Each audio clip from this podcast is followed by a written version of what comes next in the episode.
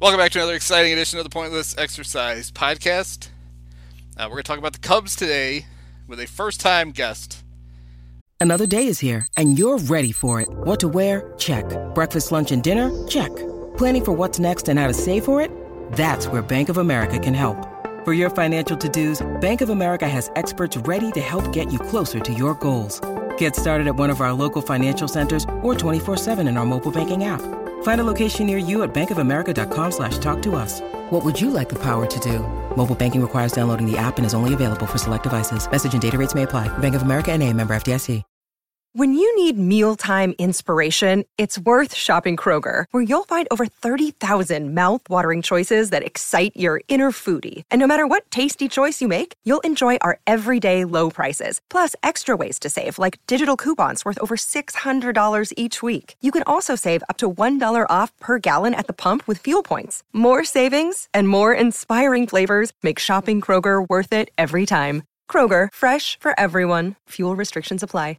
And a. Uh, would you consider Long time us, listener. Long time listener. are you? That's great. Would you consider us former colleagues? Yeah, I would say Yeah. former former teammates Uh, I probably should finish uh, introducing during the wild the Wild West days of the Athletic. when they would hire anybody, including me. Um, Patrick Mooney. Se- I can't read my own handwriting. Senior writer of the Athletic. Did I get that right? uh, yes. Nobody knows what their titles are there. I don't know what mine was. Head assistant moron. I think that's what I was. How many years? Have you, is this your fourth year? Um, uh, completing my fifth year Oh, at the fifth. Oh, so you made it. So what happens there? People, people don't know this. After your fourth year, they give you a raise, and then they, when they go to process your paperwork, they're like, "Oh no, no, no, we're not signing anymore. He's he has to go." That's what happened to me. John got me a raise, and they said, "Oh no, we're not uh, we're not extending contracts to freelancers anymore, and his his is over, so he can leave." So that's that's how I got that's how I got the boot. I do think that was true across the board. That was not like a anti-Discipio decision. It was a company-wide. Uh, That's what I was told. And Bruce Miles Bruce Miles was doing freelance stuff, and he couldn't do it anymore either. Yeah, and John always said your stuff, not surprisingly, did did well. It had a built-in well, I'm still waiting to be asked and back, Tapped you know. into. I mean, I know I have this uh, media uh, behemoth here at Pointless Exercise, but I could always be lured back. You guys still have your podcast? Yeah, we're kind of in off-season hibern- hibernation mode until probably the winter meetings. Maybe you can come on our show, Well, Rick depending on how this goes. I mean, you I'd be more than happy to come on. I at the time when you formed the podcast, there were three people at the Athletic writing about the Cubs, and then they started a three-person podcast about the Cubs, and one of us wasn't on the podcast. So, not that I'm bitter about that or anything. As Carlos Villanueva used to say, I just work here. You know, I mean, that would be a Greenberg. That's something you can take up with Greenberg on Twitter. He's Well, I'll have very it. Well, that's, there. all, that's all we're going to talk about the next time I have him on the Re- podcast. recurring guest, uh, John Greenberg. He is, I think.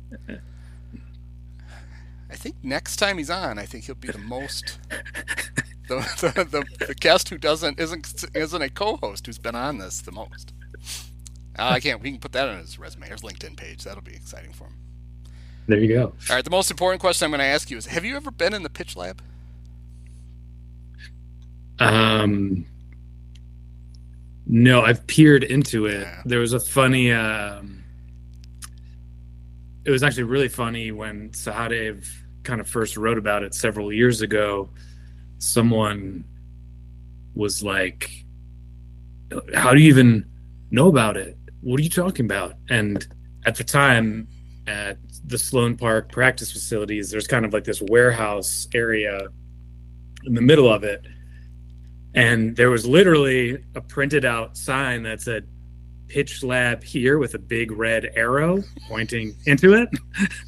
So it was very uh, cub communication breakdown i think they have this like secretive thing. And literally it's the path where the media um, walks from kind of the clubhouse uh, area to where the mounds are where you see all the b-roll of pitchers throwing. Spring yeah. training. And literally right in the middle of that there was this sign in all capital letters pitch lab here with a big red arrow so that their super top secret yeah. uh, facility uh, was well advertised what i i picture remember the um, the montage scene in rocky uh, 4 where Drago is in, you know, the high tech. You know, he's on the. Yeah. They've got him like hooked up to all the, you know, monitors and stuff, and uh, they're pumping him full of steroids, and um, and then Stallone is over there like in a barn in Russia, you know, with an ox cart. Uh, I'm not sure if the Cubs, if the pitch lab is the ox cart or the fancy, uh, fancy treadmill, but you know, it, we know we know they've committed money. They have all the magic cameras. They've got the, the best ones you could possibly get. And that's uh, and one of the things I, I love is how uh, quick they are to take credit for any improvement of pitch. They immediately apply any improvement to uh, the pitch lab. Well, that guy, yeah, he, we sucked, but then we got him in the pitch lab and we fixed everything, and now look at him. Yeah, I will say I think they did a good job this year of adapting some of their messaging and programming into more like simple terms and applying more common sense to some of their throwing programs and things like that because they were pointing to these successes while you know I mean Brailyn didn't pitch for two years. They had a bunch of their top prospects who just did not pitch at all. And I do think there were some adjustments made there. I think there was a lot of uh, awareness of some of those issues, and I do think they bridged some of those gaps because I, you know one of these years it's not going to work with the bullpen, but I do think they've done you know a pretty yeah. solid job with that of like because things didn't bottom out this year at the trade deadline in a way that I almost certainly thought it would. Not to like throw a parade for what is it the fifth best record in the yeah, National League? Yeah. Is that well, what you like to? When you go, when you go to the banner raising okay. in April, you'll see the fifth best record in the National League after the All Star break. Okay. In a league where seven teams were trying to win, the Cubs had yes. the fifth best record in the second half, mostly because they'd already played all the good teams in the first half. But we're, we're not going to we're not going to talk about that. My my two favorite pitch lab things were how excited they were for oh you should see what we did to Tommy Nance. We fixed this guy. It's amazing. And he came up and then they outlawed sticky stuff and Tommy had to leave. And um, then when they traded for Hayden Wesneski and they sent him to Iowa, and I I think they only sent him there. They wanted to kill a couple of weeks, so when he came up and he pitched, they could say, "Well, we fixed him in the pitch lab." I was like, "Well, no, he was pretty. That was I thought that's why you traded for him. Isn't he supposed to be good?" Yeah, I think Wesneski, if he does wind up being pretty good, and he looked pretty good. He at least had uh, Oh, he had some charisma on the mound, I would say. Like that's not really uh, something the Ivy computer system probably registers, but he definitely thinks he's like awesome. Yeah, does I, I do think there's something to that. He didn't look scared, and I think coming up with the Yankees in New York, like being around that, I think is a good um, kind of training ground. Uh, the Yankees have done a pretty good job of at least finding like some useful yeah. pitchers over the years. Well, Cocky's good you know, if if you're good, you know, fans like to see that, and I do think it, it certainly has to help to have confidence when you're pitching, as opposed to no doubt. Uh, yeah, I don't know. Let's see what I, am gonna throw this. Let's see what happens. yeah, I have no, no idea. Now, Just, now, waiting for for the uh, high speed motion capture camera to tell you what you did wrong. Of just having the confidence to go out there and throw throw your best stuff and see what happens. Like I was impressed. I thought I thought he did did a nice job down the stretch. Yeah, he did. Um, so Jose Abreu signed with the Astros, much to much to Bruce Levine's chagrin. Um, were were the Cubs were the Cubs actually talking to Jose at all? It it Ken Rosenthal kind of put a thing in where it sounds like they at least dipped their toe in, so that Bruce could at least say, "See, I told you they were trying to sign him." Um, I just I didn't. You couldn't convince me of a fit, especially not at three years. No, not at three. I mean, they were definitely involved and you know had him on their radar and saw like a really good fit, but So he's on a he was on a they had to is to look at lots of different Yeah. possibilities because they knew deep down that they were not going to go all out to sign this guy. And you know, the Astros are kind of an interesting uh, operation now to see uh, Jeff Bagwell talking about, you know, you know, this game's played by humans, not computers. Like, uh, they'll be a really interesting team to watch to see Yeah. what they do because it's probably going to be like the total opposite of what the Cubs do. But so what you're saying is that Mm-hmm. some, on sometime on that was Monday that that came out that he signed. Carter had to go into a conference room and at least erase Abreu's name off of a whiteboard somewhere. I didn't get in. All right. Maybe there's someone on the data entry on their IV system that you know updates it. I don't, I don't know. Um, but yeah, I mean, they met with Trey Mancini's agent during GM meetings. They obviously met with uh, the Bo- they went to the Boras Corp suite uh, in Vegas, and they got Josh Bell. Um, you know, I, I you know they want to upgrade at first base is an obvious area, but you know, I don't think this offseason will be judged on what they do at first base. I mean, there's just so many holes to fill Yeah. that it's like, you know, getting fixated on one guy at one uh, non glamorous defensive position or even a totally offensive position as a part time DH is not really where their heads are at. And I think they're kind of, how do I phrase intelligent spending? Oh, they're they're just not the team that's going to be just jumping out there. Maybe I'll prove it wrong by the time you post this podcast, but they're very much in, you know, they want deals on their terms and whatever surplus value they can capture in each one. And I do think they'll spend a lot of money in the aggregate. I think they'll sign a bunch of interesting guys. I just don't know how how Cubs fans will respond if uh, none of those guys play shortstop because it's really set up. You know, after last year, it's like, oh, it's the lockout. You know, we're still kind of getting out of the 2016, uh, the shadows of 2016, and now it's like a whole nother spectacular class of free agent shortstops at like the most important position at a time when uh, the rules are changing that will prioritize athleticism up the middle. Like, if they don't come away with one of them, I think they could still have a successful offseason, but just gonna the optics will be Yeah. Terrible. It's gonna like cast uh, a shadow over the start of spring training, and I don't think they're gonna give themselves much margin for error. They don't. So if you if you don't sign a first baseman, I'm not I'm not a, I know a lot of rules. You know, I was an official scorer for the Beloit Snappers one year. But um could you put a bu- could you put a bucket on first base and if if Nico could just throw the ball into the bucket, would the runner be out? Cuz I think you probably I think you have to actually have a, a human there, right? So they have to sign they have to get somebody. Yeah, I do think we were kind of, uh, you know, spoiled by Rizzo's defense over the years of just kind of he got so good at that. Um, and whether it was like standing right next to the batter when he was trying to Yeah. bunt, or you know, when Javi would make a crazy throw and like Rizzo would kind of look at him, or like when Wilson would throw a ball 100 miles an hour on a bunt and he'd like stare down Wilson. Like I don't know What was, from, that? from 40 feet away.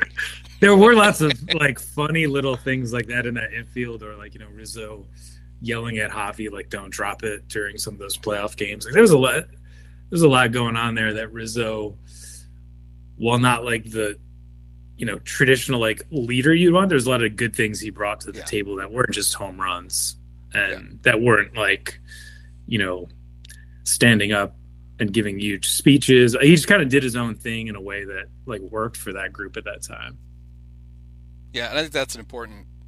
I think Cub fans think Rizzo was like, um, well, it was like the locker room, the guy who went around and you know fired guys up and yelled at guys. You can be a leader in a lot of different ways, and he that's not his form of leadership. And the worst thing you can do is if you're not that guy, try to act like that guy, and it doesn't sound like he ever did. He was just him, and it's like this works. Just Yeah, I think he wanted some of that. I- just think his personality wasn't. And look, like, there's no like perfect play. I mean, the guy would, you know, visit cancer wards at hospitals downtown like you almost every week, like whenever the Cubs were in town. And it was good that he brought that looseness, but like, yeah, you know, he was much more inclined to like make fun of his teammates and like keep it loose than like, you know, challenge them in a way, you know, that Ross um, or maybe Heyward would. Yeah. Um, speaking of Jason Heyward, so the Cubs are, he's going to be paid by the Cubs to not play this year. Is anybody going to pay him to play? Do you think? He wanted to see what's out there, and I think you know there could be, you know, a team or two where that would make sense. It's not going to happen like in San Diego next week during the winter meetings, but I don't know. I mean, people just rave about him, and like he does bring something. He can play defense. I mean, if you're paying him basically nothing, and Yeah, it's like the right the- team, the right situation, like I don't know. He's a guy I think you'd like to have on your team in a very like specific role. Like, and he's earned, you know, a lot of credibility that there are fewer people like that at running front offices now, but there's a handful out there that would like be intrigued by what Jason could bring and could see the value. Um, the example he sets, things like that. If you need a ground ball, a three hop grounder to second, there is nobody in the league better than Jason Heyward. So if that situation ever calls for it, you're like, oh, we, we've got the guy. All right, Jay in. Watch this. Yeah, he seems like a hell of a guy. And yeah, he's going to, I mean, he'll probably negotiate a little more than the minimum. Um, Yeah, But he doesn't mean- really need to because isn't it, if you sign him, does that cut into what the Cubs owe him then? So like if a team signs it for a million bucks, the Cubs the Cubs don't have to pay him. They get a million saved off of whatever. I don't know how that works. That's a good question. I don't, I don't think so. It's just a bonus for Uh, him. He gets more. That's how it should work. But I have a feeling in baseball that's that's not how it works. Um, okay, so we talked a little bit about the shortstops. Um, the three and a half really good shortstops. I just I can't put Dansby Swanson in the same. I know he's good. He's pretty good. For what you have to pay him, I that's the one guy I would be like, just leave Nico at short, spend that money somewhere else. Um, do you think they get one of the four? But when the when the chair when the music ends, do the Cubs have a shortstop to sit on? I've been going back and forth on this one. I don't know. I think it's going to be one of those like who's going to drag out past Cubs convention and like is there a guy who needs a landing spot? I think you know, Trea Turner seems like one of those Dave Dombrowski Philly moves. Like I know there's stuff like that out there on Twitter and that's kind of what I had been hearing like here and there consistently since the end of the season. Um, you know, I still think Correa, you know, if he wanted X, he didn't get it last year. Yeah. Like I like I think he's a great player, but there are you know, with every players, you know, a couple scratches like here and there that make you wonder like if some team like if the twins are like desperate and go insane and like go to like 10 years or if you know it goes past 300 million like that's not Jed's just not going to do that. I'm not going to like pretend. But i i i just think with what we talked about earlier of like the defensive shifts like how they have to like have some sort of anchor like i i do think they're going to be heavily involved but like there's going to be no like pat on the back for like trying here. You know, it's like either you do or don't, and they sign him, uh, one of those guys. And I'm with you. Like I think Swanson, like, I'm not sure how much that's going to like electrify the fan base, but I do think he's a really strong, solid player. And that's where Jed, if Jed's going to do one of those big deals, it's going to be with a guy who can, you know, stay in the infield past his shortstop expiration date. Yeah. And you know, I mean, check out next year's free agent class. It's not like there's like, it's not gonna be three years in a row of like awesome, a group of awesome shortstops out there. So I, I, I definitely think there's like motivation to do it and some internal pressure to do it. It's just that I don't know if they're gonna like blink in the end. Yeah. Like, but that's to be determined. So you think so? The Cub convention, Tom comes out. to his smattering of booze to give his little speech, and then he mentions Marquee and gets booed more, and then he says, "But guys, we made a huge signing. We got a shortstop. Everybody, here's A. Ray Andreanza. Come on out." No, why are you booing? You won't be booing. You won't be booing on opening day. Yeah, it might be. well, that's always a good, like, um, that was kind of the way I've been trying to think about this off season of like, the Cubs can be in play. Like, obviously, they should be in play every year, all the time for everything. Like, that's how. But obviously, they're not. Like, that's not the world they live in or how they operate their business. But this is one of those off seasons where there's a lot of money on hand. There's like you know almost no building blocks to speak of. You're not blocking anyone. You're not displacing anyone, and you know probably like your best player, Nico, has like this fantastic attitude. It's like I don't care, I want to win. Like he's very like he's a very mature, like legit leader, um, and like steady professional presence and like he moved second in a heartbeat if it meant you know you're getting an awesome shortstop and that's the strength of the market and like you know they have to go as far as they can to see what what they can do and what players you know are willing to do so you know it's it's not that the bears are involved in this but it's it's football it's like playoff time where you see the graphics where who's who's got the buy who's leading what divisions and there's the in the hunt over on the side. I just have a feeling Marquee already has a graphic ready where a big player signs and they list the Cubs as like uh, they were in the hunt. And they're just going to try to take credit for that over and over again. Aaron Judge, oh, we were in the hunt. We uh, we uh, we didn't actually make him an offer, but we uh, did that. Uh, oh, we were so close on Carlos Correa, but he's in the hunt, so that'll be fun. Yeah, in the hunt is a good way to phrase it now. I think, and that's not a like something to be celebrating at the Wrigley Wonderland, Wonderland or whatever, Winter Wonderland. But it's a legitimate, accurate portrayal of like where they are in this shortstop pursuit. So they have that time lapse video of them setting up all the stuff at Wrigley, and there's that one big tent. It's is that the is that the Nick Madrigal petting zoo? Is that what the, is that what goes on in that little? Oh, look at him! There. Oh, he just, looks like you want to just tousle his hair. You know, it's like the this is like the between two ferns portion of uh, this. Sorry. Uh, no, the Wrigley Wrigley's got the. Uh, was? There's like a little train ride around the infield. A couple car- carny games.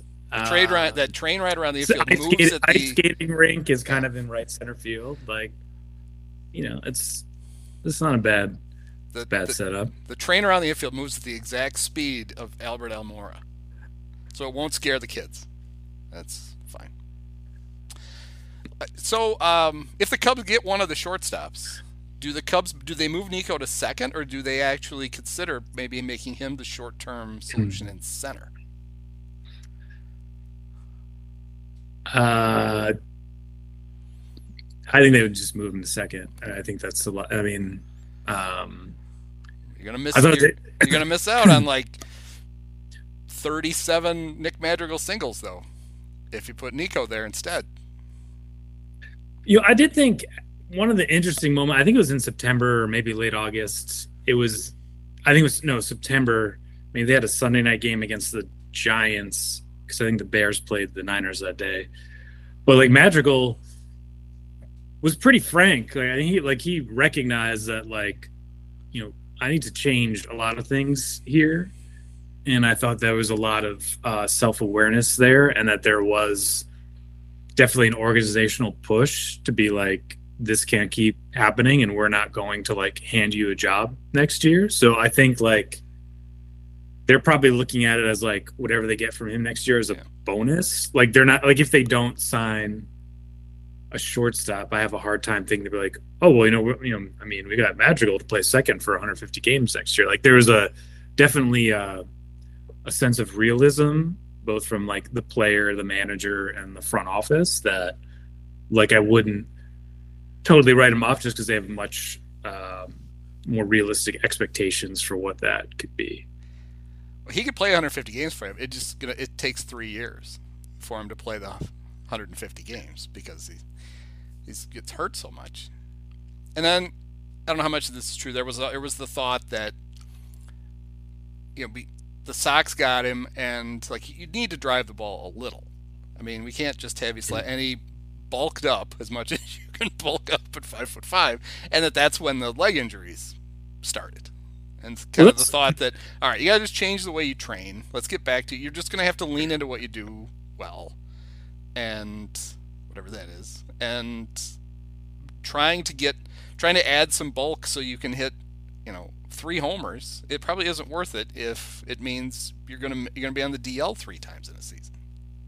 Well, that's what I said to Ross. I was like, you know, at this time last year, these exact same questions were about Nico, yeah. and he, to his credit, answered the bell. And Ross is like, that's exactly what we've been telling Madrigal, and like those guys are have been good friends for a really long time. And you know, to your point, I mean, the Cubs will have a new hitting coach, so I'm sure that'll you know fix everything. Wait, what? A new hitting coach? Offense. The Cubs? Yeah, yeah. I mean, that's that's the Spinal Tap drummer at this point. It's and I thought it was you funny. Know, this time they were just like, just put it in the release. Just just throw it in the bottom of the news. Maybe they don't even notice that we're changing again. We, I was googling that because Theo said that Spinal Tap drummer reference, and I was trying to figure out how many hitting coaches ago that he made that comment, but it's so he said it in such an old manner that I have trouble finding yeah. the first like reference to it. I want to say it was probably like maybe 2014, like Bill Mueller time, but I don't know that for certain. And so, didn't Bill left on his own, right? Want to go to the Cardinals because it'd be closer to he, where he I tore think, up his knee or something. I think it was they wanted to get rid of the assistant hitting coach, and Bill Mueller was like, "No, yeah, I don't want to do. Like, I don't want to do all this stuff." That he didn't like the idea of them like hand picking the coach he'd be working with, so he just quit, yeah. which is kind of admirable. Um, yeah, it's basically what a Star Trek. If the re- the crew members in the red shirts were always they were guaranteed to get shot whenever they got down to whatever planet. The Cubs should just have the hitting coach wear a red jersey just in the dugout. Just lean into it and go, all right, you get the special red shirt because you're going to be it's, gone soon. What a thankless job. Yeah. No, no upside. So one of the free agents that's uh, often uh, connected to the Cubs, I think for two reasons. One, it fills the need. Two, they signed Seiya last year, so people are like, well, the Cubs are just going. to If there's a Japanese guy, the Cubs are going to sign him. Is is Kodai Senga? What's the deal with the U in his name? Sometimes it's there, and sometimes it's not. K O U D A I or K O D A I. I mean, it doesn't make a sound. I'm not putting it in. I'm saving myself a character. I'm leaving the U out. Yeah, in the Cub system, there's a U, and then uh, I think it's kind of like if you go back to Otani before he came over, there was a couple different variations on. Was it on Otani?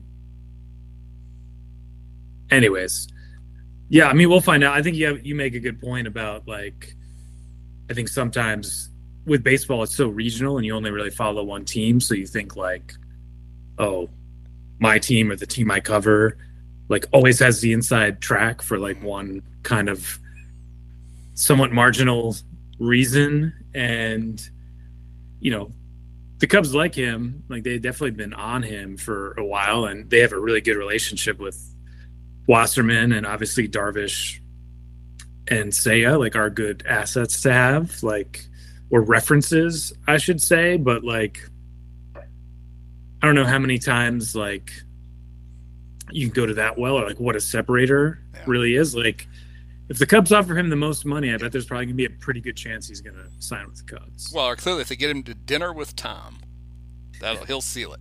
He'll charm pants off it just like he did Seiya. Um, you make a good point though. I think it's a very fan thing. It's like every player wants to sign with my with my favorite team. Why wouldn't they? I like them. They should want to play here. It's like sometimes guys just sometimes your team really doesn't have a chance because the guy for whatever reason doesn't want to go there, and or they just they like someplace else more. But fans are like, no, no, no. You should be able to sign this guy and this guy and this guy. Just do what it takes. Sometimes there's nothing to do. Yeah, I mean, like in 2015, the Cubs had a really compelling case, like coming off the NLCS and, um, you know, 1908, all that stuff. Right now, like, you know, the Cubs do a very good job with like the amenities and the like creature comforts and stuff like that, but they they don't have like a monopoly on that. No. And um, you know, it's definitely an attractive destination. Like, you know, their their Mesa spring training is exactly at the Scottsdale Tempe border, and Chicago in the summertime is awesome. But like, oh, those, those aren't the only two like good locations in Major League Baseball. Well, and now you know they're it's, it, everybody talks about well they don't want to pay the competitive balance tax, but that's fine. That's your prerogative. But you end up where they are now. They have there's a tax they'll pay for any of these free agents. It's the loser tax. It's you. People can be confident that you're going to turn it around, but at the end of the day, if you're weighing offers between the Dodgers and the Cubs, the Cubs' offer is going to have to be for more money than the Dodgers Are you're just going to the Dodgers. Yeah. And you put your you willingly put yourself in that situation, and then you can't shy away from it and be like, well, I don't want to pay that. It's like, well, no, that was the decision you made. You saved money last year. You don't get to save that forever. At some point, you're going to have to pay it. It all will yeah. even out in the wash somehow. Yeah, I mean they're good at, you know, with pitchers. They have all the bells and whistles for like the pitchers who are in the like that type of stuff, and they make very personalized pitches and like they're really good at articulating or showing a vision for like the off the field life for for players and like from everything I'm told like they do run things in a really first class manner like they almost to the point where I think Theo was just like livid at some of it when they weren't performing towards the end. Yeah. Like uh, we, we give you all this stuff. Like, the least you could do is you know, get a hit like that, need it. That like drove him uh, up a wall, but um, you know, they have good reputation with stuff like that. Like Wrigley is awesome. The travel's pretty easy. I guess some of that'll change with a, you know, the schedule changes next year. But like, they have a compelling case. It's just, are they willing to, you know, I guess what's their answer to like the Andrew Friedman quote? Like, if you're rational about every free agent, you'll finish yeah, third for right. every agent. And so that's you know that's to be determined of like where they're willing to go for for which players. Yeah, and I mean they may not like it, but they fans are going to compare them to the Dodgers forever. For if nothing else, the idea that the Dodgers run that team the way everybody thinks the Cubs should run their team. I mean, they have a lot of the same advantages that the Cubs do. And the Dodgers are at a point right now where they're like, well, we could, we've shed some. We could sign Aaron Judge. We'll just move Mookie to second. And Cub fans are just like rolling their eyes. Like, they, they think they have a possibility. They could add Aaron Judge to that team. And we're sitting over here going, well, I don't know. We can't go more than six years on a shortstop because he might not be worth it at the end. It's like, yeah, well, if you sign a free agent, chances are he's not going to be worth it at the end. That's just how it's going to work out. You just hope that he's worth it at the beginning and that you capitalize on it. Yeah, I mean, all their rhetoric after winning the World Series was, you know, how they wanted to be this like iconic global brand, and we want to do the, you know, it wasn't, you know, winning one World Series. It was this endless runway of competitiveness, and, um, you know, they will point to things like their second half and their vibes and all the stuff they have going for them and then it's like okay well you're gonna have to like put some money behind that like if that's what you really believe then sign some yeah. some guys you know I mean, the frustrating thing for me was the one of the reasons. I mean, the 2016 team was a great team. One of the reasons it was so good was it had a lot of depth. They had guys that mm-hmm. bench guys were good players. They had, you know, they had two shortstops who played, you know, all the mm-hmm. time. Mm-hmm. You know, they had, all, and the first thing they started to do was they just kind of that's where they, they let it slip because they didn't want to keep they didn't want the payroll to keep going up. And all of a sudden they're just the bullpen's not as deep, the bench isn't as deep. And it's like that's the easy stuff, right? That's the stuff that the that's all that takes is a little extra money and you can address that. And it was clear that they had taken that from Theo and basically said, you know, you don't really need to spend that much. I mean, You can't put together a winning roster with 208 million. That's all we're going to give. It's like, well, I've, for 220, I can probably well have a much better team. At 208 is probably good enough. And there's lots of people who will sit and well, they had a top three payroll. It's like I don't care if their payroll is top. Just I don't care what their payroll is. I'm a fan. I want to know what the roster right. looks like. That's the fact that we um, you have to be like an amateur economist to truly understand your sport. It's like eh, maybe it's not worth trying to understand this. Just I don't care what your payroll is. I don't when I go to a movie, I don't care how much you pay the actors. I just want to watch the movie. It should be the same thing with sports, but it's not. And I, owners have used that to their advantage, where fans are like, it's nothing better than a fan defense. Well, they shouldn't have to spend that much. It's like they're billionaires. They bought. They know it's expensive to run a team when they bought it. You don't let them off the hook. I don't quite understand that. Yeah, and it's even not that expensive when you look at how many like built-in revenue sources they have guaranteed the like soaring franchise valuations, yeah. the cachet it brings to you and your the the other dealings in your portfolio and you know I I don't think they're like to your point ownership is just straight cheap. No. It's just that because there are things that they do, whether it's, um, well, setting aside the layoffs during the pandemic was just like inexcusable. That that really chipped away the at the credibility. But in terms of like, you know, Wrigley Field, spring training, how players are treated, the investments that they've made like around the baseball team that are geared towards winning are substantial, and their payroll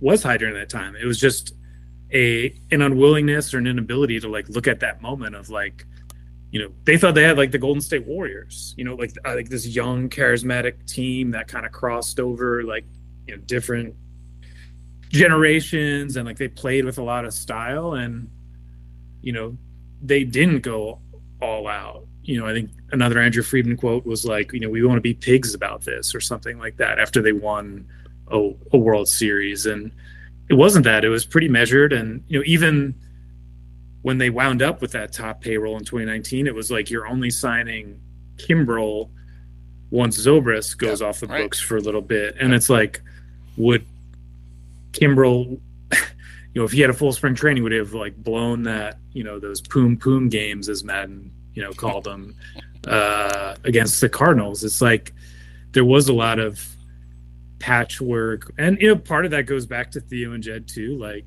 you had to pick up Cole Hamels' option because there was just no one else yep. coming, and like that was, you know, twenty million for an All Star pitcher, but that's what the moment called for, and um, that's where I I go back and forth, and like I do think there's a little more self awareness now of, you know, they slightly lowered ticket prices. They do realize that it's a way more competitive marketplace. They see people dropping off the the season ticket list. Um, but they also know they're the Cubs, and that history's shown millions of people will show up to Wrigley Field no matter what. You know, I think the um, well, like the the big blinking red light, the warning light that it went off for all of us was around the Cole Hamels thing when they because that was after the the offseason before they signed Darvish and Theo bragged that he didn't have to spend as much as he thought and they were going to have money to spend next year. And then all of a sudden they had to uh, not exercise Drew Smyly's option. So they could yeah, afford, to trade him. Yeah, yeah. So yeah. they could. Oh, that's right. Yeah. They traded him, so they could afford Cole Hamels. And you went, uh oh, there's something very wrong here. And I also think it would be easier for Cub fans to have swallowed the teardown had we felt like they'd really gone for it in 18 and 19 and 21. I don't know what you're going to do about 20 because of the pandemic. Yeah. It'd be like, oh, well, they tried it all. They they loaded up and they went after it, and now it's time to do a reset. When they didn't, you know, it they they started like pulling back a little bit in 18 and 19 instead of pushing forward. And the natural raises that players get, young players get as they get older, they're like, well, look at our payroll. It's like, yeah, well, you knew that was going to go up. You're supposed to be adding on top of that. And I think that's the the big frustration that they didn't expect. I think was that fans would be like, I think they thought everybody would be like, well, this is a brilliant idea to rebuild. It's the idea might be fine, but you you weren't going as hard as you could. You weren't trying hmm. as much as you could to win those years. You were just hoping that what you had was good enough. And and as a fan now, the fear, my fear, is with the extra wild card that the Cubs like we don't have to build a 95 win team. We could build an 85 win team. So we don't need to spend what we think it'll take to be 95 wins. We just you just got to get in the playoffs and look at the Phillies. And it's like, well, I think you're learning the wrong lesson from the Phillies because the Phillies have Bryce Harper, hmm. and they had Aaron Nola and Zack Wheeler, and you don't have any of that. So if you take an 83 win team with the talent you've got into the playoffs, you're going to be there for two days, and then that's going to be it. I think they they're comfortable. I think just selling the idea of contention to fans, not the idea of trying to actually win a championship. They just kind of hope that'll the residue of getting in the playoffs might be that you'll win one. Yeah, it is weird looking back at that period of how complex some of this stuff is of like if you look at you know the beginning of the Theo era there they were so rigid and conservative with how they looked at pitching and they just wasted multiple drafts yep. on pitching. And that's something you you don't see until you know 18 19 and like the 2017 draft i think something like their top seven picks have all reached the majors. And like they're not all huge impact guys but you see that and nico and um, you know brennen like they're they do have like some like talent coming and then you see the the pandemic. Like without the pandemic i think javi's you know well on his way into a long-term deal with the cubs. And you know it's weird how they kind of disengaged with willson um, because I do think if you have like Javi and Willson, or if you had signed Rizzo, which in retrospect was like a pretty fair deal, like he was extended. You know, I mean, like there's all these like layers to uh, to it, and it's just kind of uh, really staggering to wrap your mind around, like how many things uh, kind of broke down after the World Series, and even though those events took place over a really long period of time. I, mean, I want to be fair to them. They did extend David Bote. They got him locked up for like the next 11 years, $3 million a year. That's good. So can't say they didn't lock some of the stars up. they got him.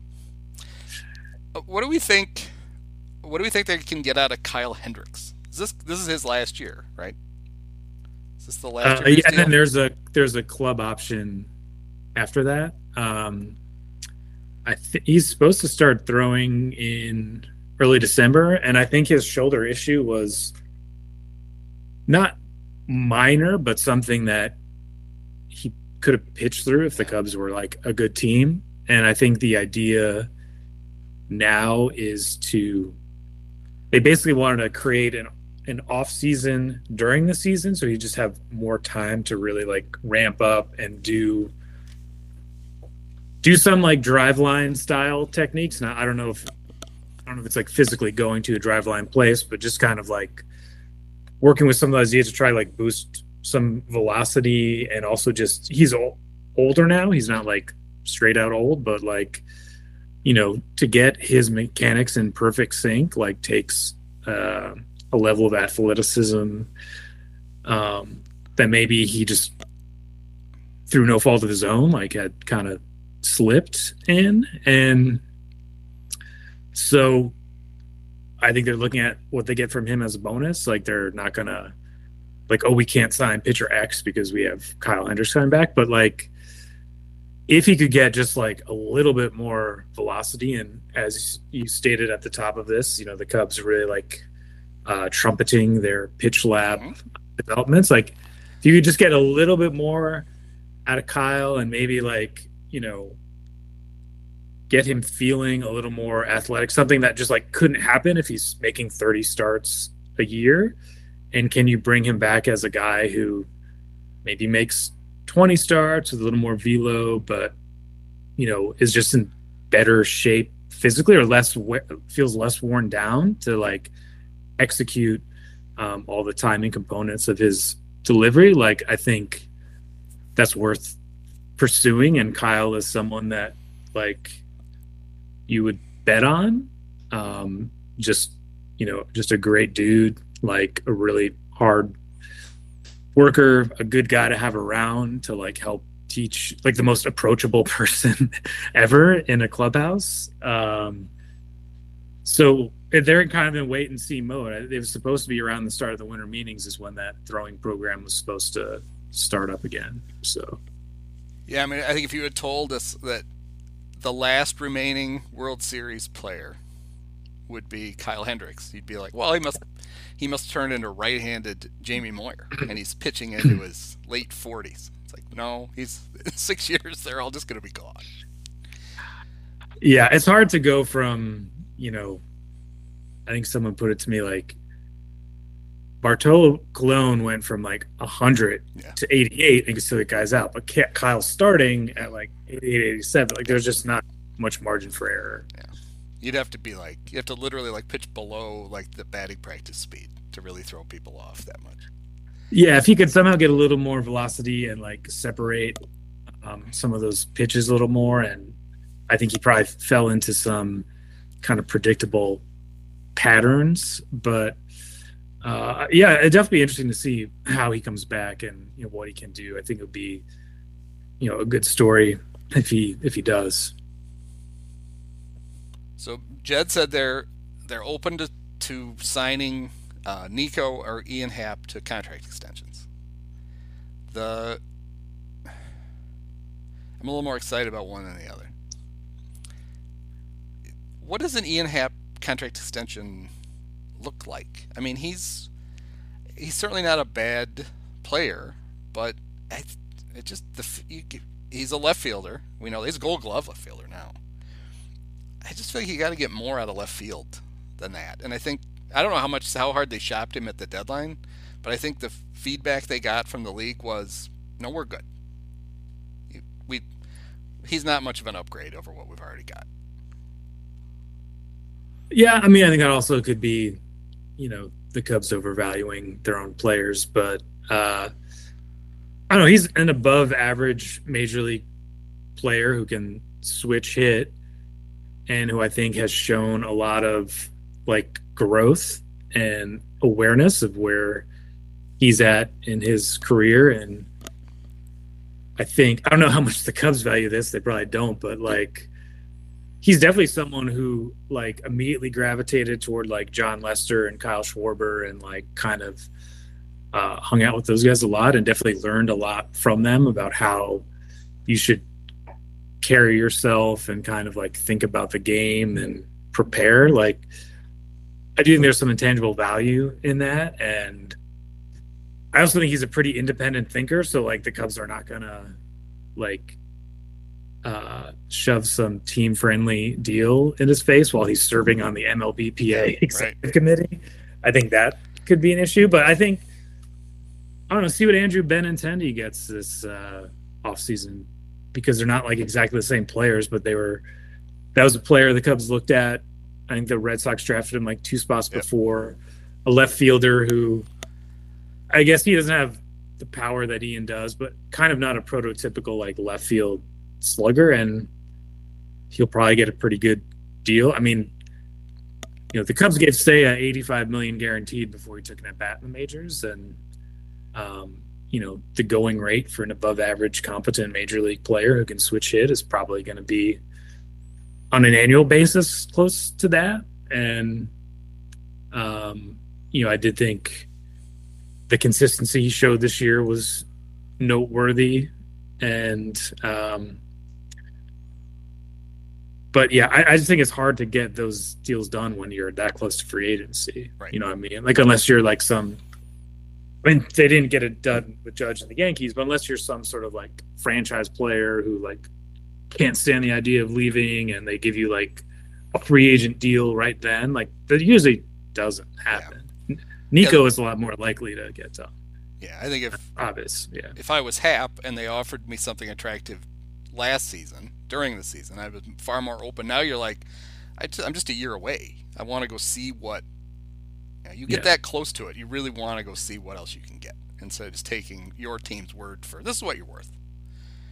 Yeah. I mean, he'll have a good I mean, he's a really sharp guy and like he would have a pretty good idea of what his value would be and um I think understands the dimensions of free agency because it's not always what you think it's going to be. Like no no one thought Jake Arrieta would be signing in the middle of March like with the Phillies on a 3-year deal, I think. Like you know, it's it's usually a risk worth taking.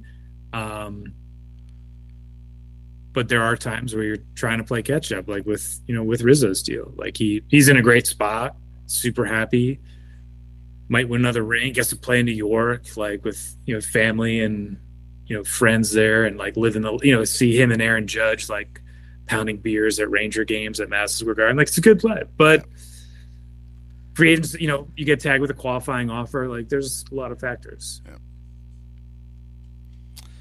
So there's some talk that the Astros, who apparently almost traded for Willson at the deadline, and whether or not Dusty said, "Uh, "I got my dudes. I don't need that dude." Um, but then there's the the talk that well, if they get him, they'll he'll play left field some, and he'll DH some, and then he'll just catch a little bit, and it's like is. To me, the value for Willson is you get a catcher who can hit better than most catchers. But over the last three years, he's slashed 241, 346, 444. I'm not paying a lot of money to put that in left field when he's and we've seen him play the outfield. It's it can be an adventure. Um, I just I, I can't imagine that that's the that's the, the smart move for Willson to go become a utility player in Houston, even though you're on a much better team. Somebody I think is going to want him to actually is going to sign him to be a catcher, and he's going to end up with a better deal because of that, wouldn't he? Yeah, that's I've never I was never able to get like a straight answer out of Willson or like the chance to like ask him just directly about that because by September he was kind of uh you know he was injured and did not want to talk while he was on the injured list. But like how much pride do you take in catching and like how important is that to you? And maybe it's just the money like you know show your value with what your contract is. And maybe there's like a number that he's like okay i don't really need to catch that much. Anyways uh but i do think you're right in that that's where the value is of like okay you have him dh maybe in year two or three of that contract he could play a little first or left field. Like i do think he could do that. And it's really interesting to me of like you know this campaign against willson's catching like i think clearly he's not like number one on the metrics uh, on framing i do think there are times probably where he carries his offense over to his defense you know if he's you know frustrated. He is like a high energy emotional person and maybe that's not what certain pitchers want but like i don't know. Jon lester had a pers- pretty specific way about how he wanted things done and willson pretty s- seamlessly Yeah. replaced ross as a personal catcher. I think he's worked with like i know we kind of were just ripping on the cubs pitching but i mean he's caught darvish lackey lester Cole Hamels, I mean, Kimbrel, Aroldis Chapman, Wade Davis. Like he's worked with a really veteran, accomplished pitching staff and what is a pretty sophisticated uh, game planning system. And, you know, I think it just comes down to like catcher is this one weird area where teams like value those soft factors because they don't cost a lot of money. Yeah. You know, like, um, and, and I and I would be interested to see like how Willson if there's a way maybe he improves with like a long-term deal and like the security. I mean, this guy who's gone on a year worked on a year-to-year basis since like what 2009 or 2008 whenever he first signed with the Cubs. Like 14 15 years of one-year deals. Yeah, he's he's this generation's Like- Mark Grace. and like uh you know all these trade rumors and questions about this and that so you know i think ultimately he'll have a pretty good pretty good market and ken reported he's supposed to meet with the astros and um i also think it's kind of crazy he works for the cubs like 14 15 years and he doesn't get truly unrestricted free agency. There's a qualifying offer attached to that. Like that was a, it's like you don't you don't get traded at the deadline, and they don't come up with a deal to get rid of the uh, qualifying offer in exchange for an international draft. It's just, and Dusty's celebrating the World Series and gives an on the right through quote of like, "Yeah, I didn't want Willson. He's a great player, but like, it's a lot." Yep. For a guy who really, I mean, I mean, I think he signed for forty thousand or something like that out of Venezuela, like uh, just or a hundred thousand, whatever it was. Just abs- I think it was a hundred thousand. Just absolutely maximized his entire time with with the Cubs, and um, it'd be interesting to see the smile on his face when he signs somewhere else. So, I mean, they have to get another catcher, right? I mean, Yeah, can they? yeah, go, they can't go into the. I mean, do they? They don't think Yan Gomes is like the everyday starter. No, no, no. It's like Yan Gomes will catch, I don't know, 70, 80 games. It'll be a timeshare, like a co-starter type thing, um, and that's where they could.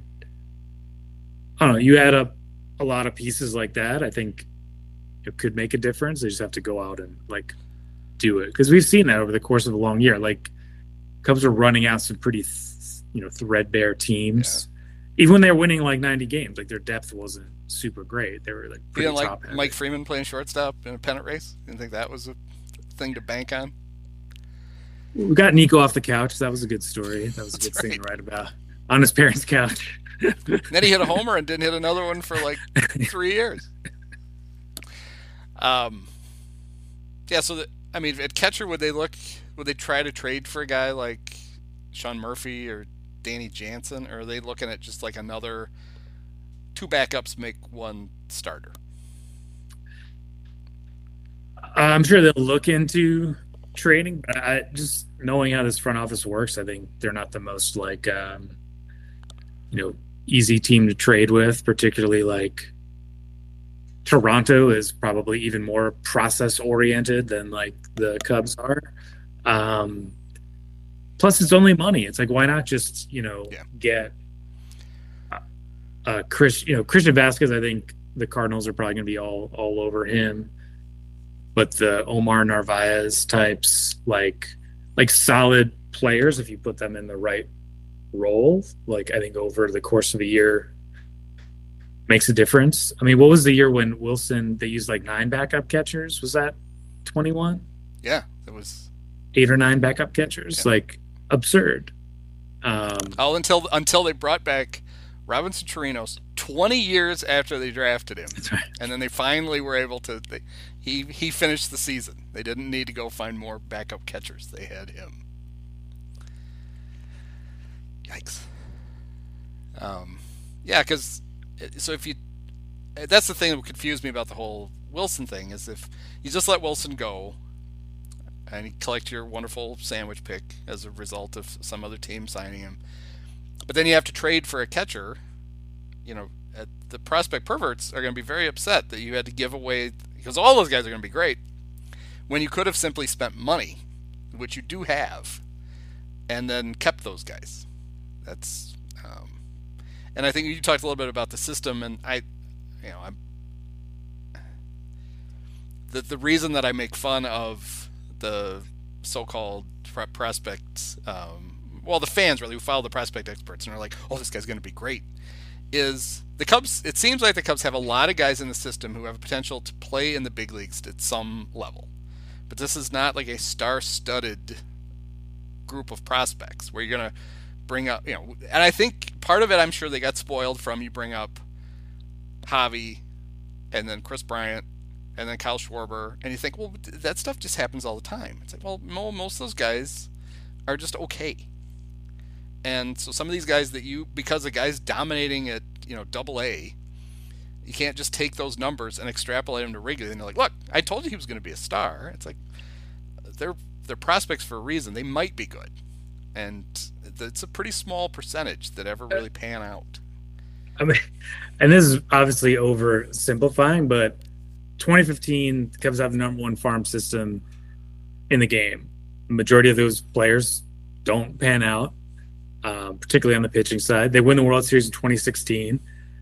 then by 2018, everyone's like sick of watching them to the point where Theo goes, "Our offense broke," in his one man show uh, press conference. Like, um, and then they kept running it back out there, and people were just, you know, tired of watching that team, um, that offense, you know, try to click. So I think you're right in that. You, they probably look at it. I think it's Fangraphs that does like the future value. Like if you add up all these players, what they're projected for, and the Cubs are pretty high. Like they value the Cubs more highly because they have like competent major league talent coming. But that doesn't mean they have any stars. And and I do think on the pitching side it's a good sign that it used to just be they would talk about Brailyn Marquez and then you'd kind of get awkward silence on the other end of the line. And now it's they do have a lot of arms and you need those because some of them are going to get injured or what's your line like catch Tommy John disease or yep. whatever. And the scourge like, of baseball, Tommy John disease. Like, uh, I mean, by all accounts, Pete Crow Armstrong is legit.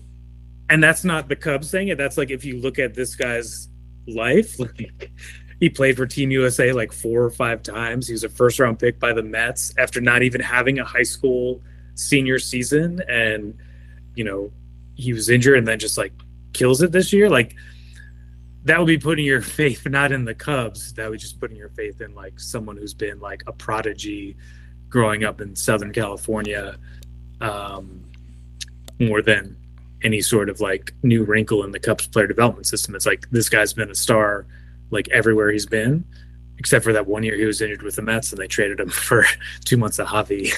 And it scared, then it scared them away from trading with the Cubs last time. Well, we might do that again. It's like, oh. Um, yeah, with with PCA, um, he has a he has a, one particular skill that we know translates. If you're a really good defensive center fielder in the minor leagues, you, we will be a really good yeah. defensive center fielder in the big leagues. So the the chances that he will flop are far less than the other guys because even if he's just an okay hitter, he's going to be an elite defensive center fielder. Like you know, there's something you can hang your hat on with him that you can't with other prospects. Um, you know, it was disappointing for everybody, Brennen Davis most of all, that that he got hurt and had to have surgery, even though it wasn't structural. It's just a big wad. We just fought a wad of blood vessels in his back. Took care of that. It's fine. Um, because the Cub fans, I think, needed somebody to graduate from that farm system last year and at least play. And they really didn't. You know, they got some pitchers, but they didn't get anybody else. Um, and so eh, that's another. I mean, that delays it to the point where even if he's fully healthy this year, he's you're not gonna he's not going to Wrigley in April. I mean, he becomes a mid-season call up. He's going to need at bats somewhere. That just further complicate it. It creates yet another hole where yeah. maybe you could have thought, you know what, he we can get by with him in center for a while, and mm-hmm. now you can't look at it that way. You have to go find, you have to go get a center fielder, at least on the short term. So that's another thing that happens to prospects. Sometimes they get hurt. Yeah. Um, so the winter meetings are next week. Are mm-hmm. you going? Do you get to go to the winter meetings? Or are you going to cover them from afar? San Diego. I will be I will be standing in a hotel lobby for hours on end. So maybe you'll see me in the background of the MLB Network shots when I do. I love do that. that. I I love background shots. I love to see like who's who's chatting Just with lots, who in lots the background. Of people like this looking at their phones. Yeah. Don't don't look at your phone and back up and end up in a fountain because that'll get that'll get yeah. That, see Patrick's legs going up over his head in a big splash. I remember that. I, if my memory serves correctly, that happened. Then I bumped into Dale Sveum, uh, me and another writer. I've just got. I think that was the Dallas Winter Meetings, but that was an, an amazing uh, video shot of that. So good. So now does Boras do another like 40 minutes in the lobby, or does he he, he gets that out of the way at the general manager's meetings? He uses up all of his puns, and then he's just working, or will he do that again in San Diego? Uh, no, he traditionally does it at the GM and the winter Yeah. meetings Well, I, th- and I, I think he'd do it this time because this is the first winter meetings in since while. 2019. yeah. since so he's got oh he's got lots of material saved up. Well, he was he did the in 2020 he did one on Zoom. like the Boras Corp sent out an email with like a link and whatever and uh, did it all over Zoom, um, which is not as fun. Uh, but it was easier to record than having a hundred Yeah. people around him. Um, so he'll be doing. He's got a lot of obviously. He's once again has a ton of the big guys up top. So like it kind of goes through him in a lot of ways. Yeah, Yeah, and he can kind of he can control how the market breaks that way too. Like if he's got a if he's got a bunch of guys, he traditionally likes to hold the big guys till the end. But since he's got several of them this year, he may want to like he can kind of start and finish the market. He can set it and then at the end he can he's got all kinds of clout. Well, I hope while you're out there there's some news that you actually you know, the, the Cubs actually do something, if only to make your life easier, so you have things to write about other than uh, they're in the hunt on all these guys. I'll definitely I'll definitely use in the hunt at some point. That'll be a good catchphrase. All right. Well, thank you, Patrick. Many of us have herpes.